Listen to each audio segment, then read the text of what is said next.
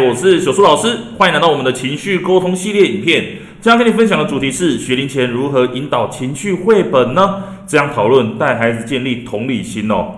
我们这个系列呢，讲的是我变成一只喷火龙的这个情绪绘本要怎么做导读嘛。那我们在前一支影片呢，讲了四个方向。那我们今天要来讲讲最后一个，叫做第三者的思考。让你在跟孩子读完绘本之后，来一起跟孩子做个讨论哦。其实第三者的思考啊，它主要的目的就是第一个带孩子建立同理心，第二个告诉孩子说，遇到这些状况的时候，我们应该可以怎么做。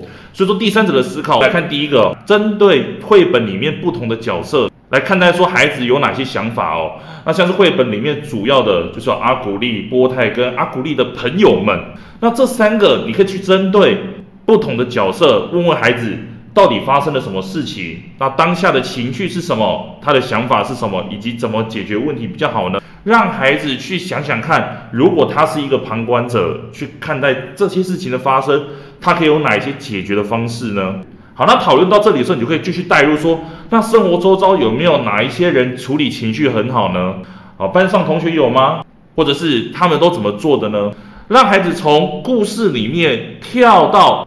生活当中，班级这样子让孩子去观察一下他平常生活当中没有注意到的事情，让他把这个故事跟他生活当中的东西做个连结，让孩子想想下一次遇到他的时候，那他可以怎么做比较好，跟孩子讨论出一个好的解决方法，让孩子懂得自己的情绪如何，那也更能够去了解到对方到底在想什么。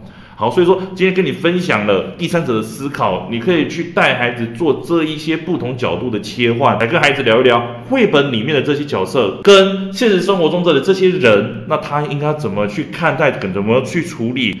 绘本里面有比较好吗？还是说生活当中的处理方式有人有处理得更好的呢？带孩子去聊一聊，讨论看看，你们能够找到更好的解决方式，去让孩子理解情绪哦。好，那我们今天就讲到这里，下节课见，拜拜。为了要解决孩子的情绪问题、学习问题、课业问题，甚至是专注力问题，你想要获得更多的免费教学影片吗？欢迎加入到我们的 LINE 大小树教育学院里面，搜寻 LINE ID 小老鼠九七九 dxwrf，我们会给你更多详细的影片内容。